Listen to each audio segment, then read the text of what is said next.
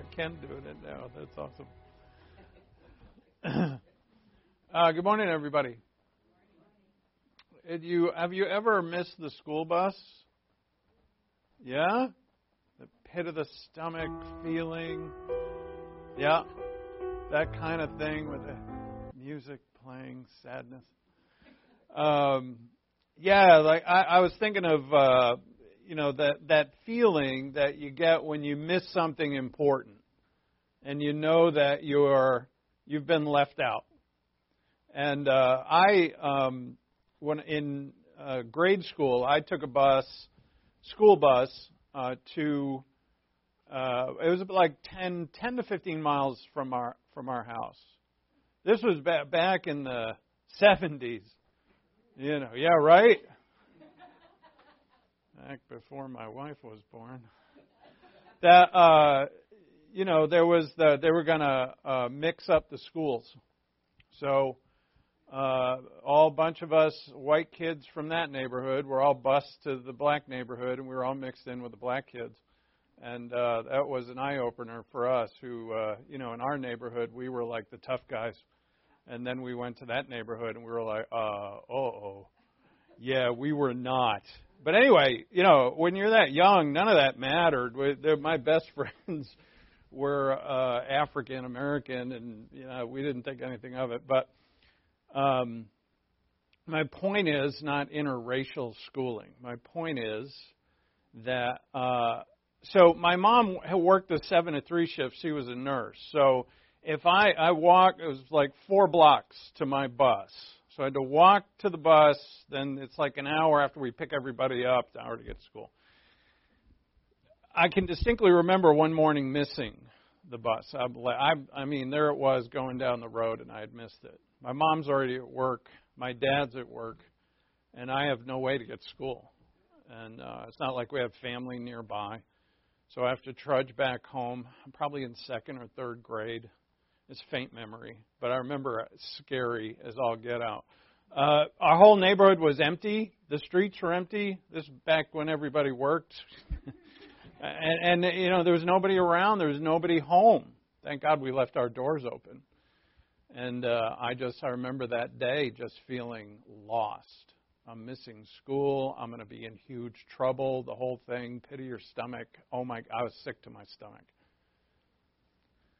Imagine if Christ came back and you missed it. Talk about a sick feeling.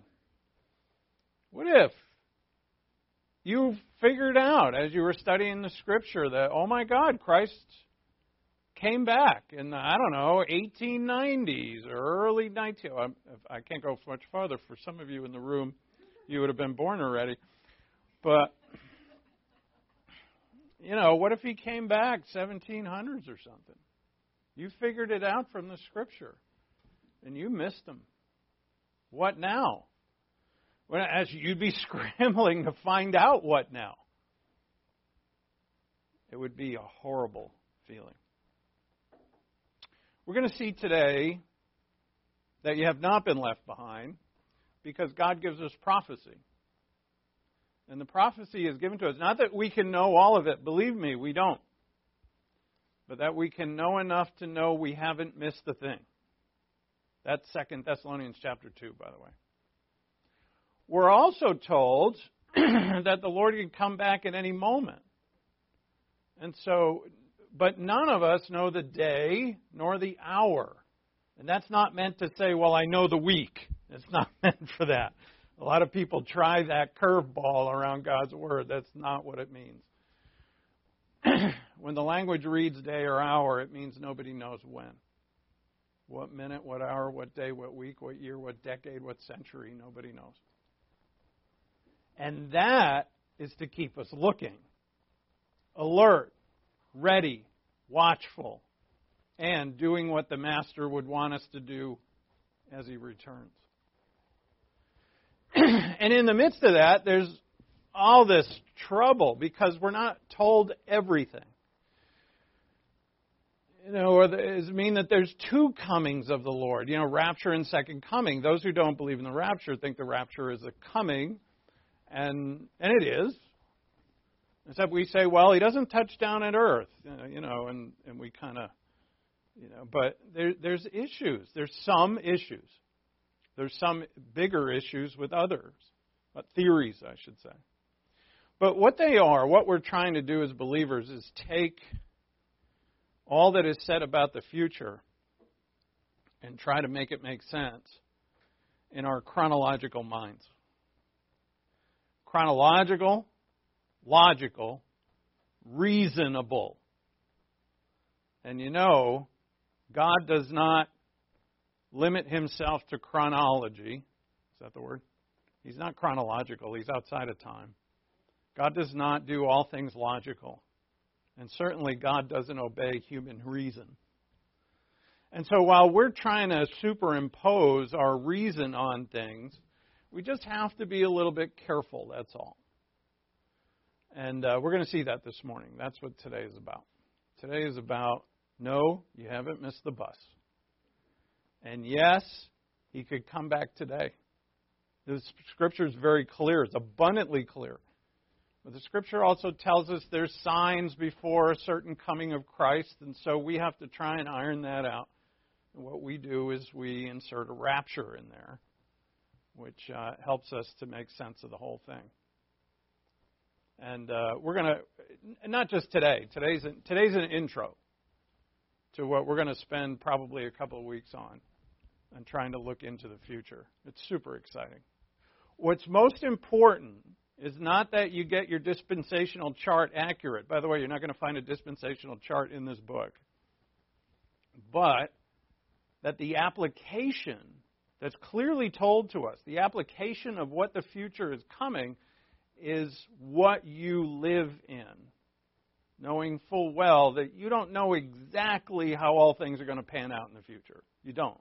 I don't. Nobody does. Not exactly.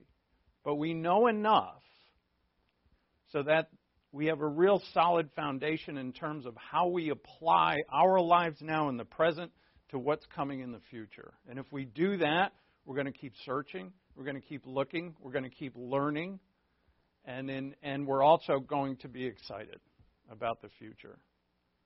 And uh, so, before we pray, I uh, want to remind you that uh, picnic is coming up on August 12th. There's some more of these cards back there if you want uh, information. We mailed out a bunch too. It's at Fox Farm on August 12th. Starts at 11 a.m. Uh, and it's going to be catered and all food taken care of. So you can just bring yourself, uh, and there you go. Uh, August 12th. Please join us. Bring a friend if you want. I would say. If we run out of food, then you know, send them home hungry. I don't know. I don't know, but please bring if you have some friends to bring, bring them. Uh, on August 5th, next Saturday at noontime, we're going to have a memorial service for Roger Bennett here in in, uh, in the basement in the church, and uh, we will uh, have a, a, time of memory and um, and the gospel and a thankfulness to the fact that we know where Roger is and uh, to celebrate him, his family, and his love of God's Word. So if you want to join us for that, that's August 5th, next Saturday at noontime. Here. I said that, right? Yeah, I did. Way to pay attention. All right, let's open up in prayer. Kidding. Uh, well, let's open up in prayer. Let's thank God for our time together to hear His Word and to. Um, be fully instructed as much as we can from God's Word about these great things that are to come and to see how much they affect us now. Let's be grateful and humble before God's Word. And with that in mind, let's pray.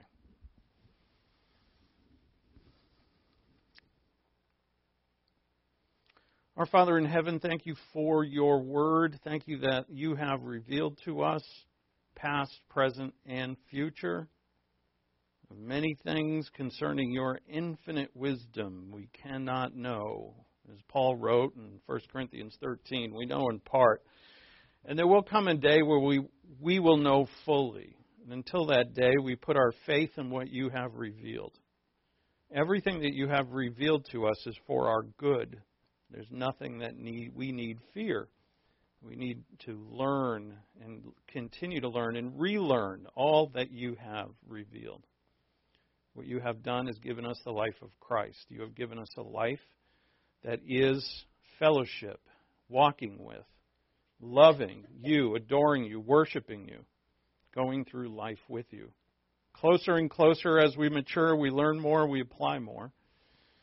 And so we're so grateful, Father, that you have saved us by the work of your Son and that you have set us free by your word and by your Spirit within that makes your word understandable so that we may live in a temporary world in great light of a future glorious, holy eternity. We thank you, Father, in Christ's name.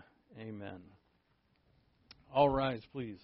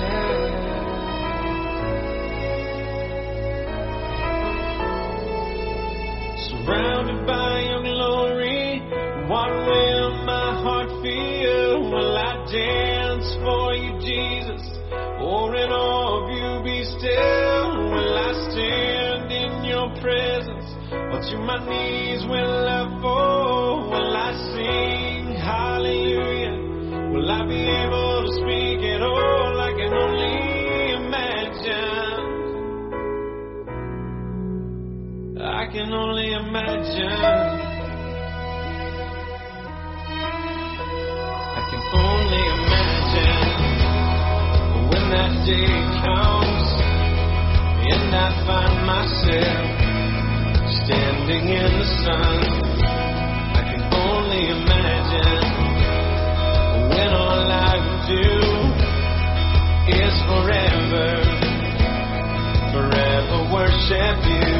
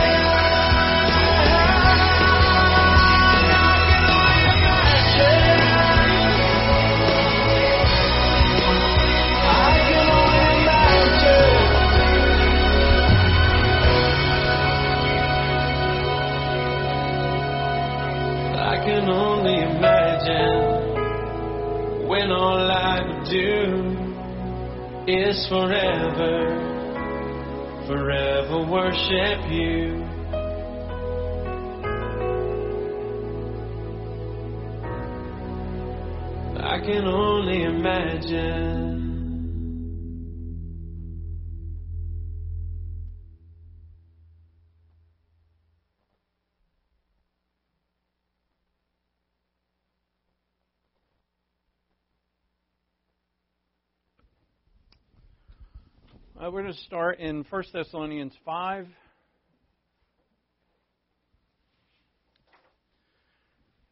Today, our general theme is that God reveals enough information about the future to give us a solid footing, a solid footing for hope. And that hope comes in uh, several forms. We'll explore those as we go on.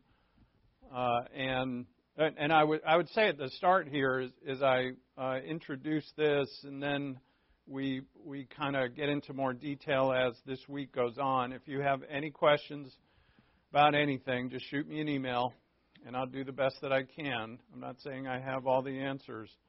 Actually, the more I have explored this very subject, the more questions I have. So God reveals enough information about the future to give us a living hope. But He does not give us enough information to make predictions. Now, pride is a big issue. I find it interesting that in, in the world we have Pride Month. You know, we know what that's for, but pride is the greatest of all sins. and of course, in Pride Month, people are telling God that they can do what they want outside of His will. And, you know, hey, we're all sinners. I don't condemn them for it. I pray for their salvation. Pride, uh, however, pride is in Christians as well, and we must understand that none of us are immune to it. Pride prevents learning. That's one of the big problems with it. Proud people stop learning. Unfortunately, pride has been a virus in the church since the beginning. Christians want to look often, it comes in many forms, but what I'm talking about now is wanting to look like you know everything fully. I know that. I know that. I know these, this, that, and the other thing. And that's why false doctrines find easy pathways into the church, is because it plays on people's pride. And Satan knows this. Uh, the first problem, the first false doctrines that uh, affected the church in the first century were the preliminary doctrines that would eventually make Gnosticism. And Gnosticism has the word gnosis in it, which is knowledge. And the Gnostics believed that they had this higher knowledge, secret knowledge that only they could know. And if you knew that knowledge, you could get closer to God. And uh, obviously, people bought into that who were proud. Can I have secret knowledge that nobody knows? And, and if you're proud, that's exactly what you want. For what reason? Say, I know something that you don't. Do you want to sound good or do you want God to sound good? God said that to me this morning as I was getting to my computer. I wanted to make sure this message was the best that I could make it to be, which I think is a good motivation. But then God said, Hey, do you want to sound good or do you want me to sound good? And I knew the answer to that. You're not going to fight with God about that. But think about that as, a, as ap- applied to your entire life every single day. Do you want to sound good? And people go, "Wow, you're so smart. You're so great. You're so no, you're so knowledgeable." Not that there's anything wrong with that, but it's you know what is your priority? Do you want to sound good, or do you want God to sound good? Here's another way of looking at it. Are you willing to look foolish and unknowing when you know nothing or don't know something about God's plan? If there's something about God's plan, say it's in there in the Bible, I just don't know it yet. Is it okay to say I don't know? Or, ooh, but what if you're a pastor? Someone asks you a question. Hey, you're a pastor, blah, blah, blah. You know, I ask you the question, and I'm like, um, uh, I could easily make something up. You know, pass it off as truth. Say it confidently. Right? How politicians do it. Believe the lie enough, and it, it sounds like the truth. Or are we willing to say, I don't know? Will we speak for God of things that we don't yet know? That's a dangerous place to be. False doctrines are built upon it. Second, would God not give us, in, in light to this question, because when it comes to eschatology, there's things we don't know. Would God not give us enough information about His future to give our expectations a solid footing? In other words, it, it, is, do I have enough or do I have to fill in what God left out? Right? Did he leave out a chapter here and there? You could look at it that way. Yeah. Um, should I fill it in? No. I hope you know the answer to that. Absolutely not.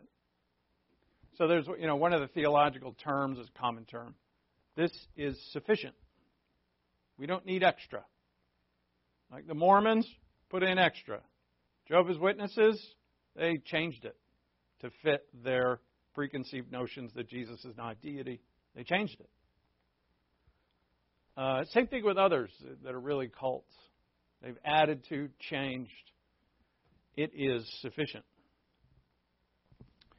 Now, the fact that it's sufficient and that God gives us enough doesn't mean He gives us everything. We don't get all the details.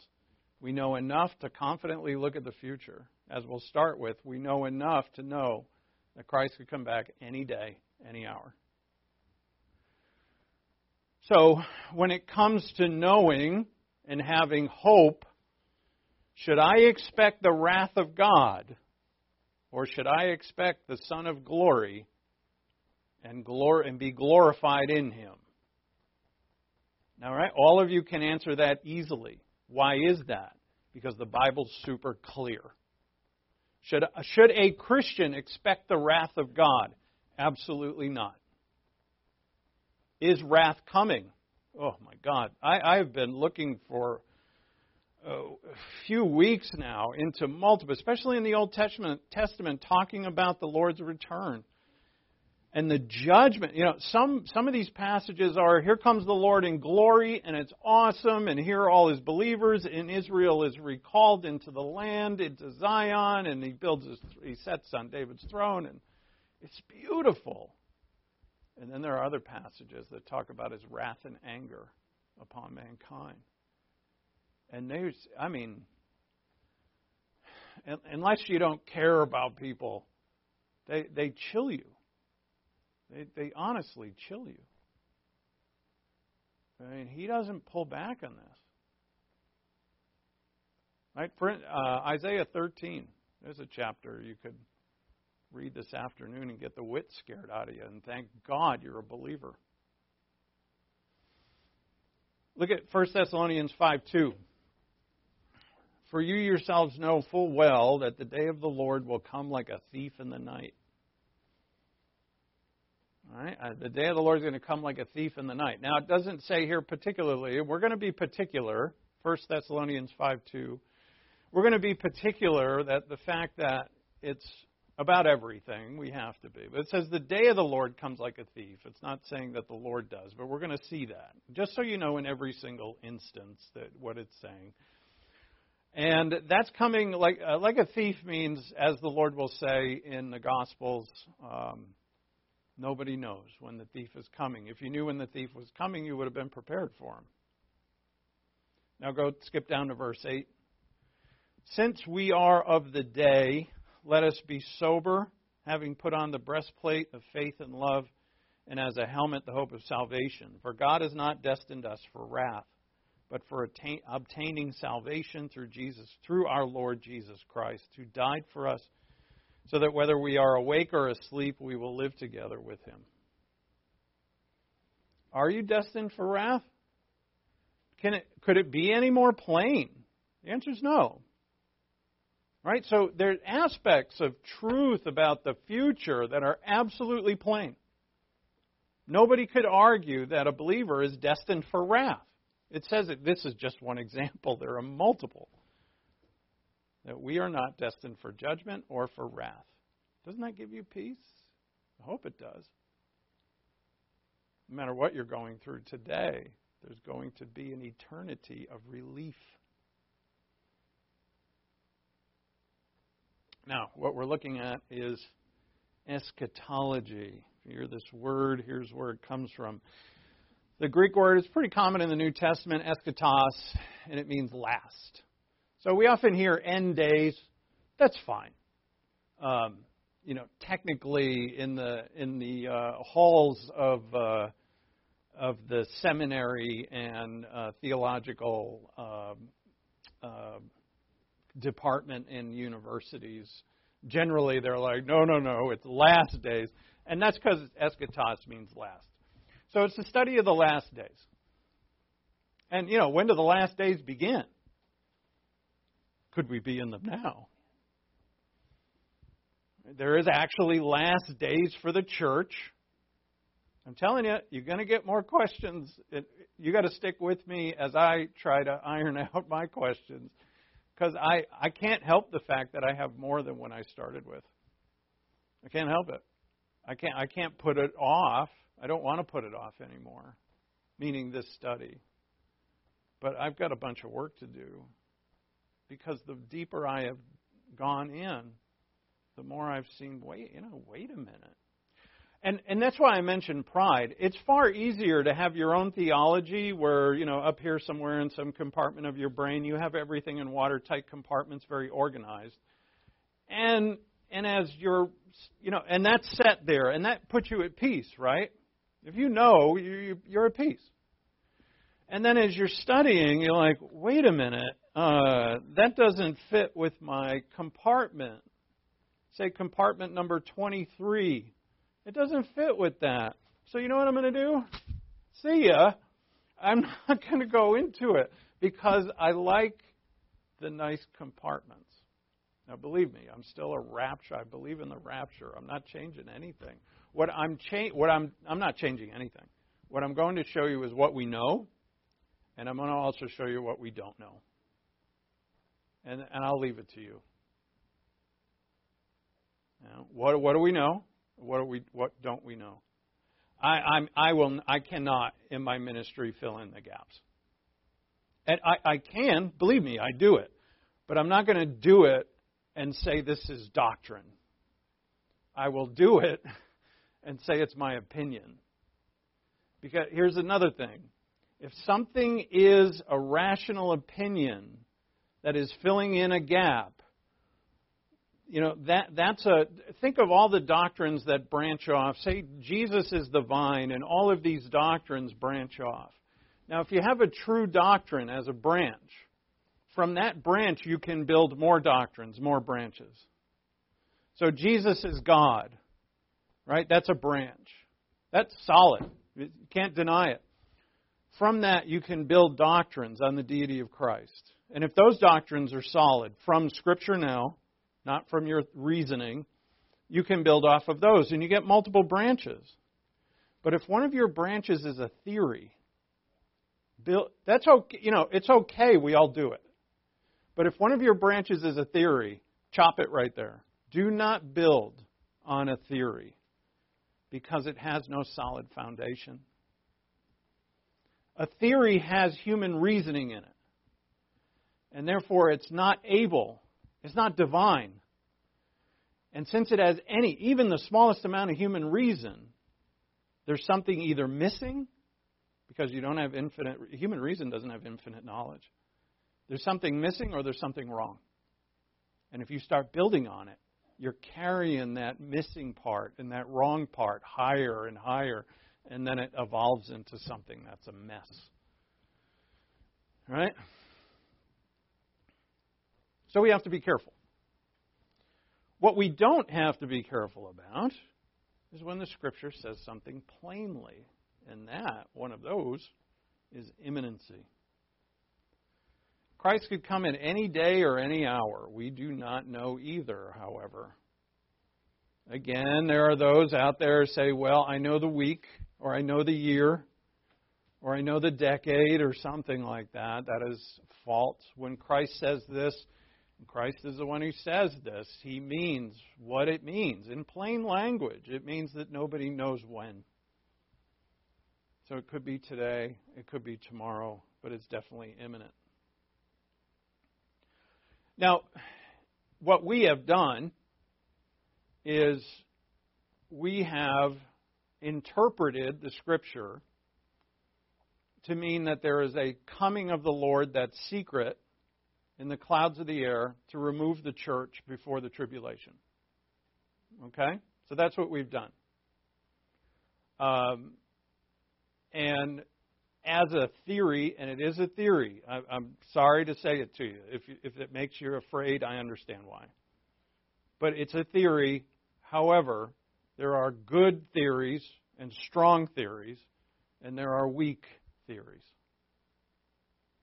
So, for instance, um, when a, bi- a biology teacher that I worked with many years ago was trying to convince me that a, that evolutionary theory was the same merit as atomic theory because I'm a chemist. And atomic theory is based upon some very solid experiments in a laboratory. So, if, if maybe you remember from high school Rutherford's gold foil experiment, did that ring a bell up there and that's anywhere as the bats are flying around? You know, it's a long time ago, I know, but there, there's there's work done in the chemistry lab that shows that there's something very solid and very small in the middle of a vast ocean of nothingness within atoms, within the the little bits that make up our world. And we call that the nucleus. Right? It's solid, it's tiny, tiny, tiny, and it's super hard and solid and dense. It's irrefutable.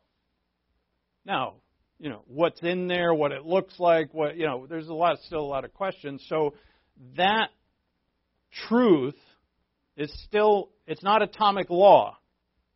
It's still called atomic theory.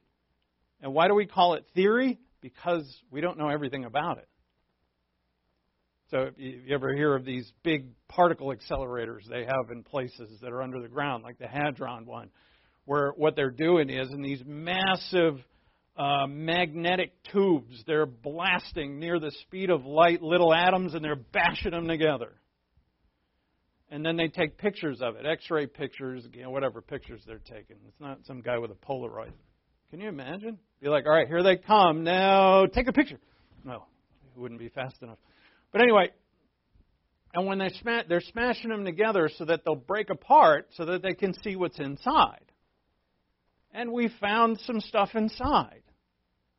You know, there's neutrons, there's pro- protons, and there's other things in the proton that are called like gluons and these ons and those ons and all, and, we're, and are there things smaller than that? Probably, I don't know. But what we do know is that there's a nucleus. And that is still a theory. Right? It has to be. Because we don't know everything about it. Okay. Now, what about evolution? Well, we put the monkey in a cage for a million years and he walked out and he looked Oh, I could pick on some of you right now. So he looked like me. Right? He looked like a man.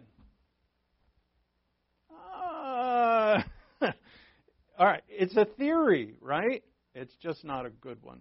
It's actually a terrible one because the, the data the data refutes it. The fossil data, DNA, uh, all, all recent discoveries te- absolutely blow evolutionary theory out of the water. But yet, it's still a theory. So here's my point there are good, strong theories, and there are weak theories.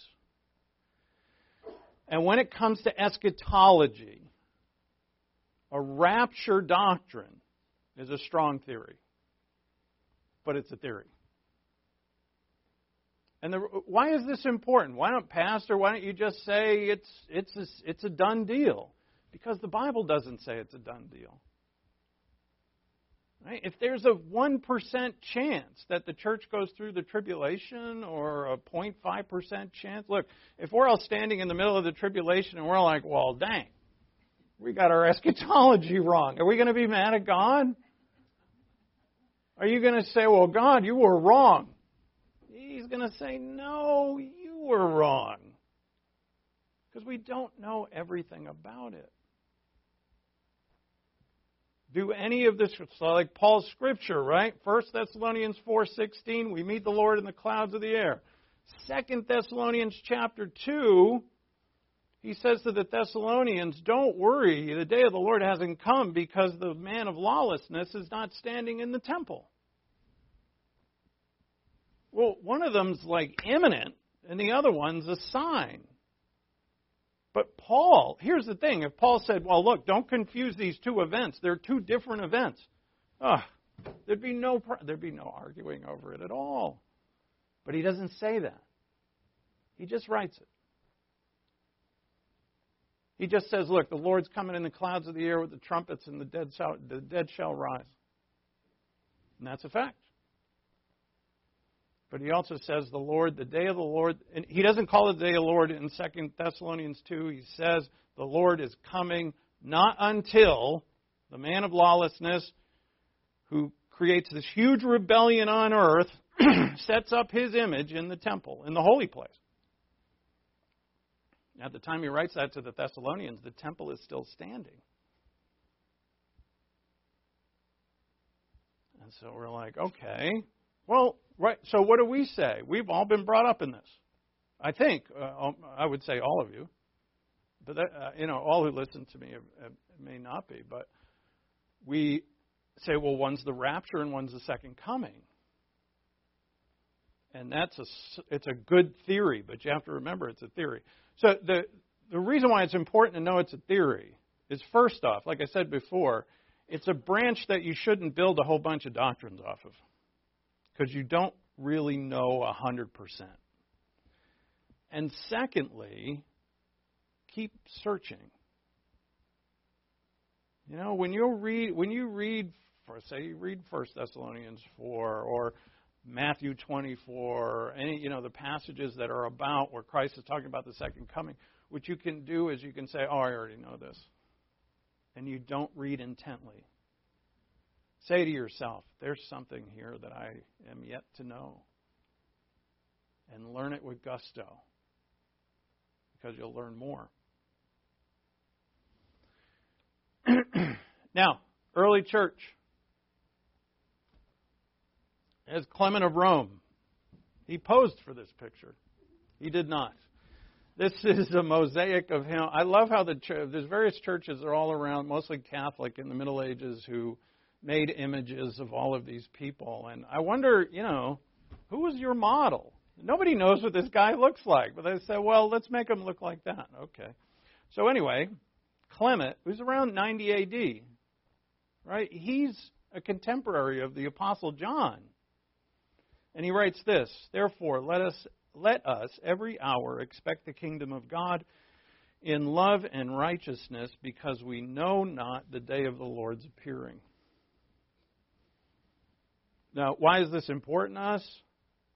That the early church, right from the beginning, expected the Lord to be imminently returning.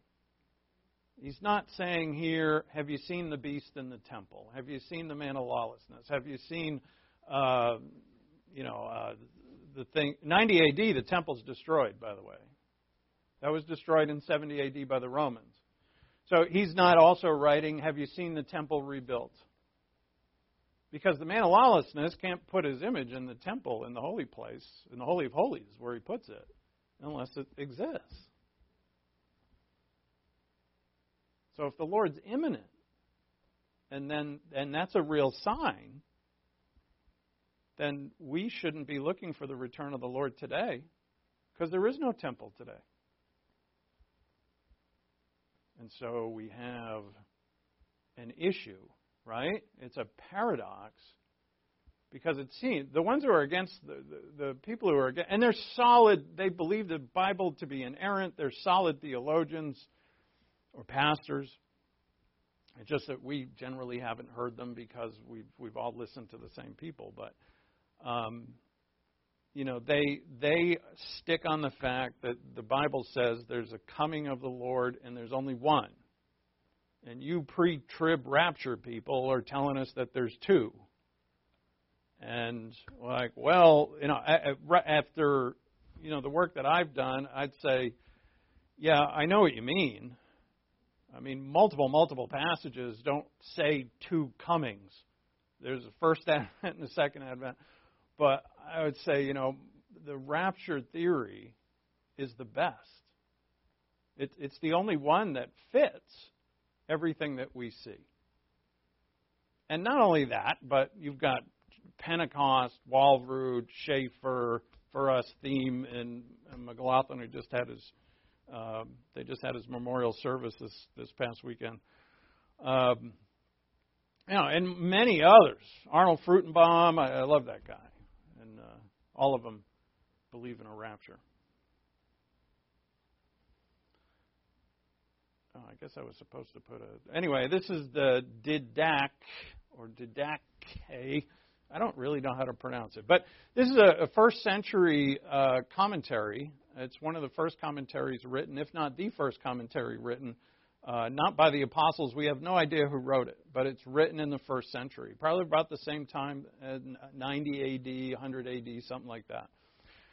Uh, and it's a it's a solid commentary on the truths of the Scripture, and just to show, you know, that the early church was looking for imminency. Watch for your life's sake. Let not your lamps be quenched, nor your loins unloosed. I thought that was kind of funny, meaning your pants will fall down when the when the Lord returns. Don't want that.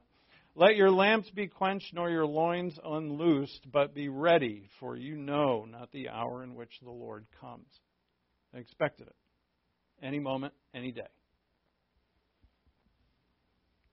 Well, let's go to the real data, which is in the Scripture. The imminency of his return is overwhelming in Scripture. Multiple times in Matthew 24 and 25, Mark 13, Luke 21. Those first three, and if you want to delve into this before we get into it or while we're getting into it, those three in the Gospels, Matthew 24 and 25, won't take you long to read them. Uh, you could read them and compare them, and you'll learn quite a bit uh, Matthew 24 through 25, Mark 13, Luke 21. But also John 14, 2 through 3, 1 Corinthians 1, 7, 1 Corinthians 5, 5 through 9, Titus 2, 13, James 5, 8 through 9, Revelation 3, 10, and Revelation 22, 17 through 22, where the Lord says three times, I'm coming quickly. That's the last chapter of the Bible. So he doesn't say the temple is going to be rebuilt quickly. The man of lawlessness is coming quickly. He doesn't, he doesn't give signs, even though the book of Revelation is full of them. But he says, Look, I'm coming quickly. And John concludes the letter with, Yes, Amen, Lord Jesus, come. That is imminency. Now, what jazzes me about this is how God has left out just enough so that we have to keep looking and also we can't predict anything. Know, I'd say, you know, I'm going to dive into every scripture. I'm going to find out everything about the future. You are not. It would be a great benefit to your soul to do it, but you ain't going to find out everything. And I liken this too. See, in the Old Testament, the prophets are looking forward to the coming of Christ. Did they know everything about the coming of Christ? Even though there's so much prophecy about him in the Old Testament, but yet still he to them was a shadow. Doesn't it make sense that the next stage, which is going to be us in eternity, this is really what it's about. First, the tribulation has to deal with Israel. We're going to deal with that in a class. That's why you know, those who don't believe in a rapture are often the same people who mix up the church and Israel in terms of the covenants given to Israel. And you see that, and because they have, they want the church to go through the tribulation. They want it because they want their theory to be right.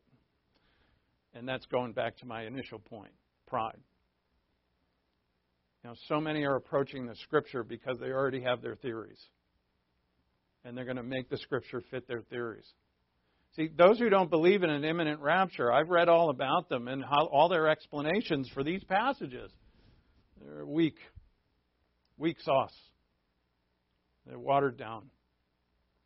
It just doesn't fit. So I, you know, if if I were talking to one of them, I'd say, you know, there's a lot of holes in your theory. You might poke some in mine, but mine has a lot less holes than yours. All right, go to Matthew 24 44. Oh, look at the time.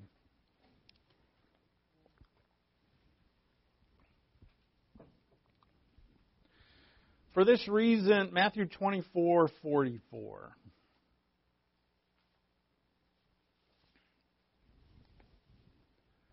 For this reason, you also must be ready, for the Son of Man is coming at an hour when you do not think he will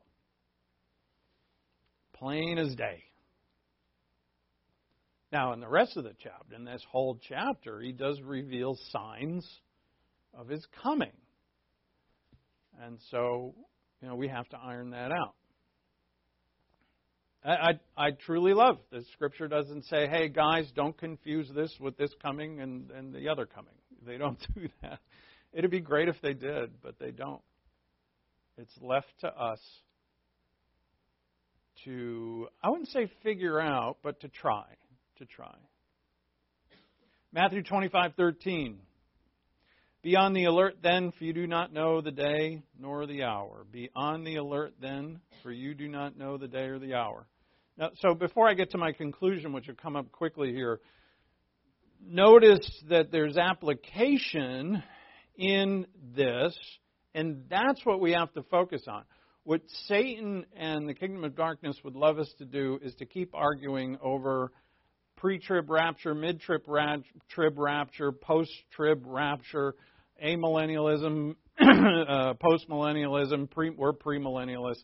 That's a solid doctrine in my book, premillennialism. But anyway, uh, and and all of that, and we're miss as we're trying to win the argument, we're missing the. And Satan would love us to do that. And it's worked. It has worked. That attack on the church has worked. But notice, uh, if you go back to verse uh, chapter 24, 44, for this reason you also must be what? Ready. There's the application. That is the application to imminency. Every day, I'm ready.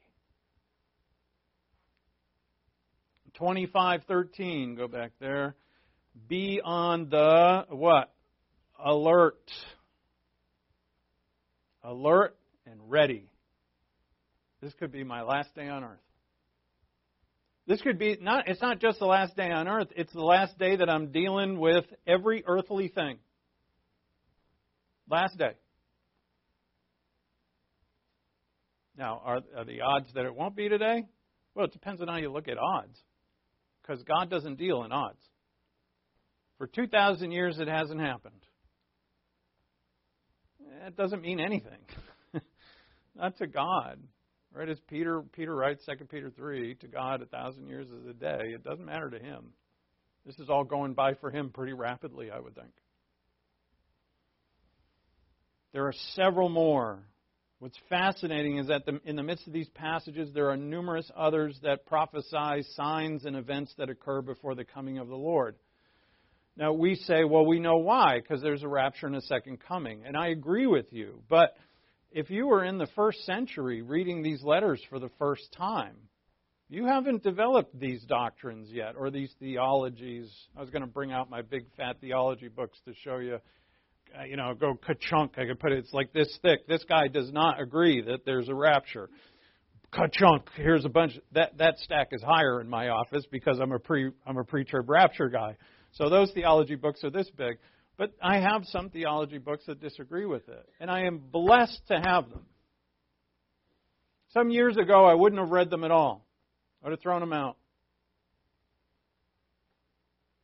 But by reading them, I'm better. Because not, not because I, I, I question the scripture, what it says. It's just that, you know, if I can see what they're saying, and if I'm confident in what I believe, then I should be able to deal with that. You know, uh, we were we're at uh, we had Crazy Days. It's called in Dallas. It's called Crazy Days.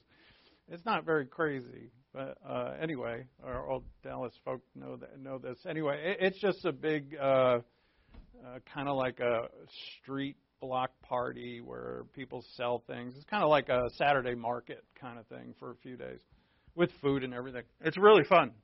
Um, there was a Air Force booth where they were, you know, recruiting uh, probably for young people, not for people like me, obviously. They weren't interested in me for some reason. Uh, and they had a chin-up bar, and they said they said to me, "If you can hold yourself there for 30 seconds, I'll win a prize." Or I could do some chin-ups. I'm like, I ain't doing any chin-ups, but barely, barely, I was able to hold myself up for 30 seconds. And here comes Chris's mom, Jeanette. Many of you know Jeanette. She's 71 years old. She's like, I'm going to do it. And we're like, okay. Not only does she hang there for 30 seconds, she did two complete pull ups. Kicked my butt. Now, why did I even go there? Oh, that was a commercial break. They're Jehovah's Witnesses milling around. As soon as I saw them, I'm like, oh, you know, I get the thing in my stomach, and I'm like, should I, go up there, whoa, whoa, whoa, whoa. You know what? Whatever they're teaching, if I can't listen and say, hey, you know what? Have you thought of this, this, this, and this? Now, none of us are really thrown off course by Jehovah's Witnesses, probably. But could, could we defend the deity of Christ from the Scripture? Could we defend what we believe? And I guess that's my point. We would not be afraid of learning things if we were solid in what we knew. Purposely, I think, per, now here's my theory. I think God purposely left us in some darkness concerning these things so that we put our faith in them. So, application to imminency is to be alert. Go to Titus 2. I'm going to hurry up here. Titus 2, verse 11. Application to imminency is to be alert, be ready, be expectant, and to be found by the Lord doing His will when He returns. And as the Lord says, your reward will be great. Be alert, ready, expectant, found by the Lord doing his will when he returns.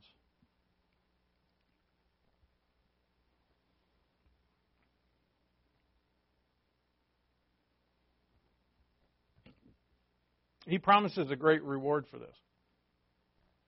He doesn't give us specifics on what the reward is, but why should we care? It's got to be awesome. We don't need specifics here. We don't.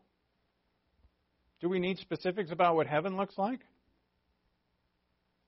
I mean, a cubic city, 1,500 cubits in all directions with streets of gold and 12 pearly gates. All right, we think of that. I'm like, uh, okay, that doesn't make any sense to me. But, you know, do I have to hang my hat on that? It's not just the city. It's not the, just the physical location, is it? I mean, I'm, I'm with the Lord forever. With no more death, that is defeated. No more tears, no more crying, no more pain, no more anything, no more conflict, no more wars, nothing. No more sin. That's what we're looking towards, and that could happen for us today. That's the point of imminency. Look at Titus 2:11. For the grace of God has appeared, bringing salvation to all men, instructing us to deny ungodliness and worldly desires and to live sensibly, righteously, and godly in the present age. So here, what he says here is the grace of God has appeared. That's that word, uh, just the same word used for the appearance of the Lord. At his second coming, this is the first coming, the grace of God came in the birth of the Son. He brought salvation to all men. There's an unlimited atonement passage, right? Instructing us to deny. See, this is what our salvation does. We are saved, and it instructs us to deny, to deny ungodliness and worldly desires and to live sensibly, righteously, and godly in the present age. Present age. So notice the language. There's present age, there's going to be future age, or age to come, which is usually how it's put. Verse 13 looking for the blessed hope in the appearing of the glory of our great God and Savior Christ Jesus. So notice in verse 11, he's used the word twice, same word. The grace of God has appeared. That's the first advent. And we who are saved, who live godly, righteously, sensibly, are looking. This word means expectant, looking for the blessed hope and appearing of the glory of our great God and Savior Christ Jesus. Paul uses the same word glory for the second coming, in that when he comes, he will be glorified in us. But then Paul uses the same word to speak of how we are to live now in glorifying Christ who is to come. And notice in verse 13, we're looking for it. We're expectant of it. Now, if it's not imminent, we'd be looking for signs. But we're not looking for signs. But there are signs. there are signs. Uh, go to Matthew 24. Now, are there signs of his coming before he comes? Well, actually, I would say yes. I agree, Suzanne. Absolutely yes. But they're, they're the ones that he calls birth pangs in Matthew 24, Luke 21, uh, Mark 13. Same thing. He calls them birth pangs in all three Gospels, the three synoptics. That they're things that could be at any time. Uh, for they are wars and rumors of wars, earthquakes, famines, and persecution of the church. And he says you got to look for those. And right after Christ, I mean, at Pentecost, we have that. The Romans are always at war. We say, well, you know, maybe he meant the world wars. But if rumors, if wars, and that's the other thing, nation will rise against nation. If that's just the world wars, then everybody before 1914 should not have been expecting the coming of the Lord. But there were always been wars. Have they increased? Yeah, a lot. But how can they increase more? Uh, yeah. How about earthquakes? Since they've been measured, they have increased. So we look, me and my buddy Mike, Mike's you know this term. If you're in my ministry, you know the term raptard. I, I use it for them. They, they my, and I love them dearly. My dear friends, uh, Ellen Woods and Michael Pavia, who think the rapture's coming at the uh, uh, Feast of Trumpets at Rosh Hashanah.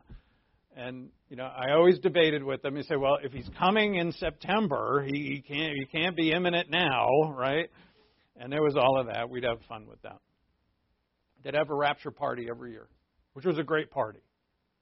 Because everybody, th- they all think the Lord's coming, right? So they probably lived a little too much. Anyway, uh, and not that I, uh, not me, I, you know, I was very reserved. But you know, the next day and the week after, they'd be kind of down in the dumps because he didn't come back. Anyway, I don't think they listen to me, so I can make fun of them. Uh, yeah, the Raptards. I'm losing my mind here. What was my point? Yeah. um, you know, it's we cannot know, but we need to be expectant all the time. And so, so here, and, and I, I've got time. Well, let's read this first. Sorry, I'm pressed for time, and I'm and I'm just relaxed. Matthew 24:42. Matthew 24:42. Therefore be on the alert, right? See that word again, alert, for you do not know which day your Lord is coming. But be sure of this, that if the head of the house had known at what time the time of the night the thief was coming, he would have been on the alert and would not have allowed his house to be broken into. And we read in 1 Thessalonians 5 that the day of the Lord is going to come like a thief. Right? So this this language is going to be carried over so that we can connect all the dots, at least the best that we can. If so, it means we don't know. He would have been on the alert and he would not have allowed his house to be broken into. For this reason, you also must be ready, for the Son of Man is coming at an hour when you do not think he will. So, we just wait around, do nothing. Wait for the Lord's return. It's like we're waiting for a bus. And we know we can't miss it. That's so cool. You can't. I always love the jokes about the, uh, you know, the unicorn who showed up for the Noah's Ark like two hours too late, and that's why he's not around. So at verse 45, who then is the faithful and sensible slave whom his master put in charge? Whom his master put in charge of his household to give them their food at the proper time? Blessed is that slave whom his master finds so doing when he comes. Right? So, what does the Lord use it? And he uses this multiple times. A master's gone away, and he's left the stewards and the slaves in charge.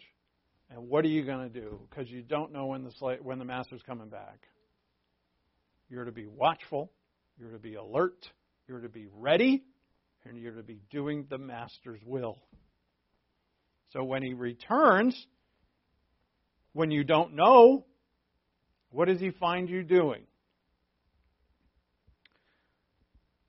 so notice the reward, verse 47. Truly I say to you that he will put him in charge of all of his possessions.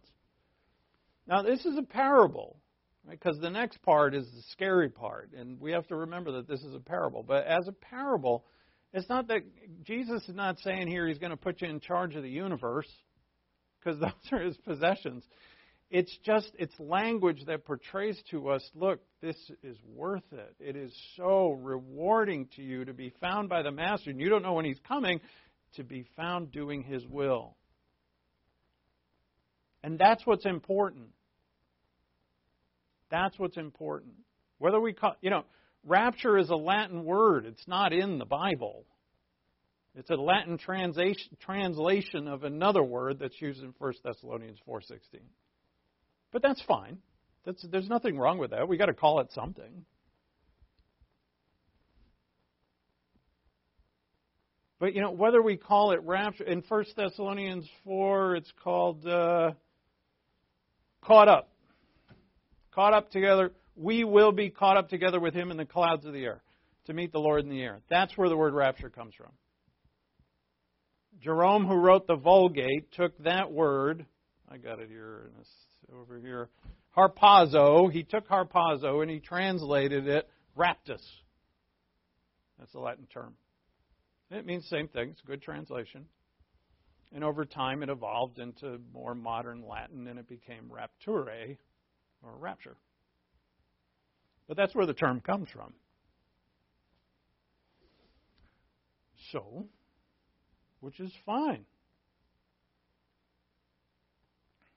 All right, so we have a lot here. Now, um, just to wrap this up now. So there's all this other stuff. We're going to get into it as we go on. Uh, and I, I literally just give me a minute here. Um, there's all this prophecy too. I mean, not, not just the wars and rumors of wars, and nation against nation, and famine and earthquakes and persecution. That that could be any age. Um, you know, the last days for the church are described. Men will be lovers of self, lovers of money. Uh, yeah, isn't that every age? So we we want to put a pin in it, and it defies that. It defies it. We want to say, well, in order for this to work, there has to be two comings because the church. I, I, I'm in full agreement with this that the church should not be going through the tribulation. But there's plenty of evangelicals, they believe all the same doctrines you believe. They just think that the church is going to go through the tribulation. I, I, I'd say, well, all right. They're interpreting the same scriptures. They don't have a different Bible. They're working really hard to interpret the Bible, but their interpretation is that the church is going to go through the tribulation. And they use multiple scriptures to try and prove their case. I look at their interpretations and their case and I say, well, you know, I see what you mean. I see where you're coming from, but there's problems with it. And one of the big problems is that the tribulation is clearly earmarked to deal with Israel. And if you're throwing the church into it, and then you find out a lot of these people are those who think the church is Israel and that Israel doesn't receive the covenants anymore because they rejected the Lord. They're called covenant theologians or reformed theologians. And you're like, well, is that biasing your interpretation? Yeah, perhaps. But then the next question I ask myself what are my biases? Because we all got them. And what I want to do, and I'm sure you do, is just to minimize our biases as much as possible. Even if you have them, and you do, what is truly irrefutable is that imminency means any day. anytime, anytime, day or hour. That's all of these. You have no clue when. Even those Reformed theologians and covenant theologians, they cannot deny that fact. They just try and explain it in a different way. I used to judge them a lot more harshly. I just think, you know, if I was brought up in a Reformed thir- church, church, I was brought up Catholic. I didn't know anything about this. I bypassed all of that. We had no theological conundrums in the Catholic Church. It was just get it over with and get home. That was the Catholic doctrine. Try and avoid Father Maha as much as possible because he had these glaring eyes. I knew he could see my sin. So I'd run by him on the way out. He'd be looking at me too. He's this tall guy. He's the perfect. He looked like a gargoyle, like a six foot five gargoyle with a pointy nose and the gaunt face, long fingers. Yeah, like Bela Lugosi. Poor guy. I'm sure he's dead now. Hopefully with the Lord. I don't know. Father Maha.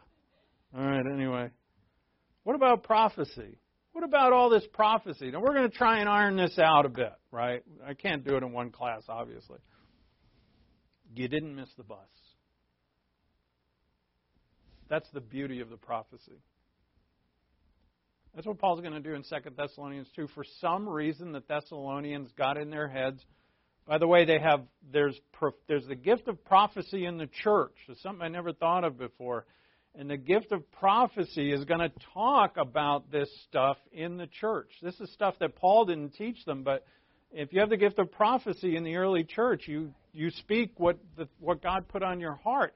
And so somebody speaks something about the coming of either the Antichrist or the famines and wars and all of this, and they probably got confused.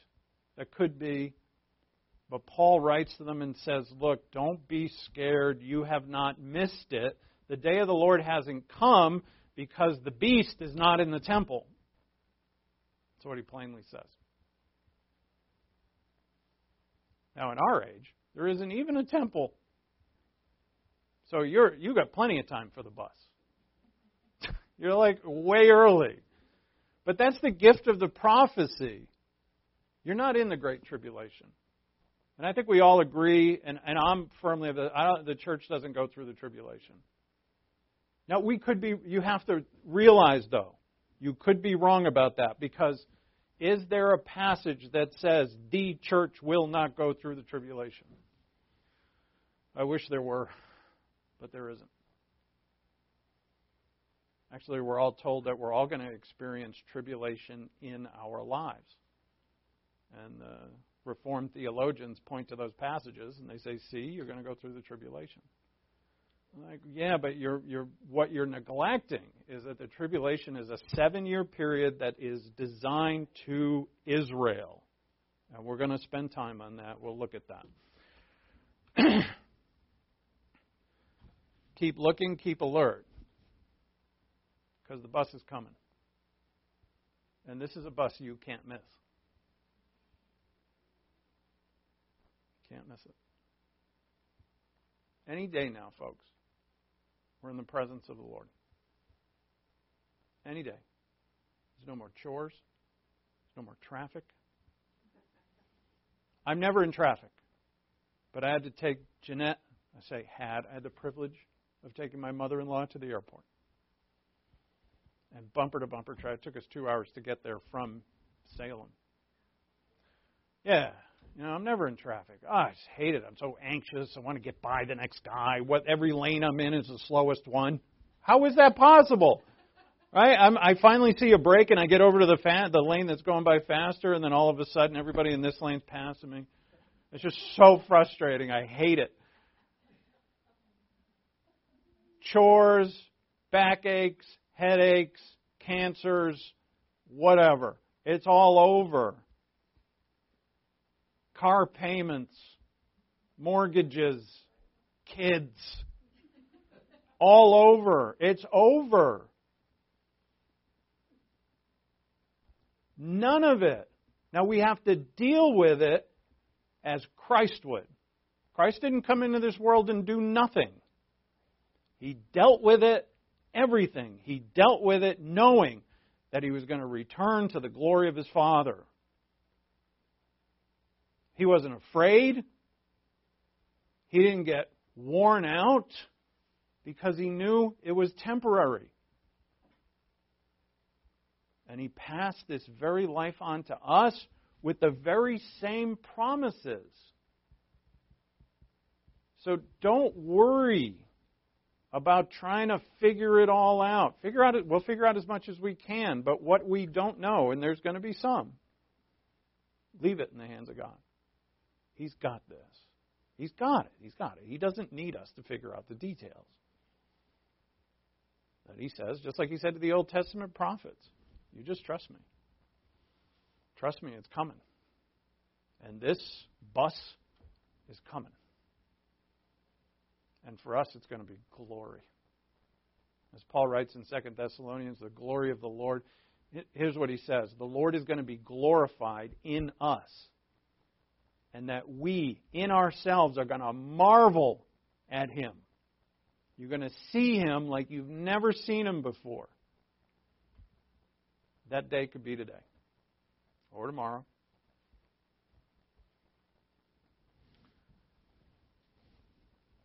Let's pray. Father, we thank you for your word. We thank you for your promises. We even thank you, Father, that you have not given us a clear point by point. You've given us clarity, obviously, Father, we know, but you haven't given us the point by point structure that we, at least our curiosity, kind of longs for. But you have told us to trust you you have all things under control. You are sovereign. Your Son, even now, rules at your right hand. It's just a matter of time before he comes again and rules physically, bodily on earth. We know, Father, as you tell us, that when he does come at the second coming, the whole world will see him. It will be unmistakable. And that we come with him, his holy ones. We're only holy because of what he did for us. We're only holy because of his incredible sacrifice in our behalf. We just long to be like him, Father. We know we come way short. Please teach us through your Spirit and through these doctrines to be kinder, gentler, more gracious, more loving, more expectant, and more joyful. You've taken care of all things. The things in this earth that drive us a bit crazy are temporary. Teach us, Father, to overcome. If anyone's listening to my voice who has not come to believe in Christ as their Savior, I beg you to please consider who is the Lord Jesus Christ. He is the Son of God who's become a man, and He died for the sins of all. He took the place of your judgment. He was judged in your stead. If you believe upon Him, you're accepting His gift. His gift is salvation to you. Salvation through faith. It's a gift. You don't work for it, but you have to accept it. You accept it by faith. Believe in Him, and you will be saved. We thank you, Father, so much for who you are. In Christ's name, amen.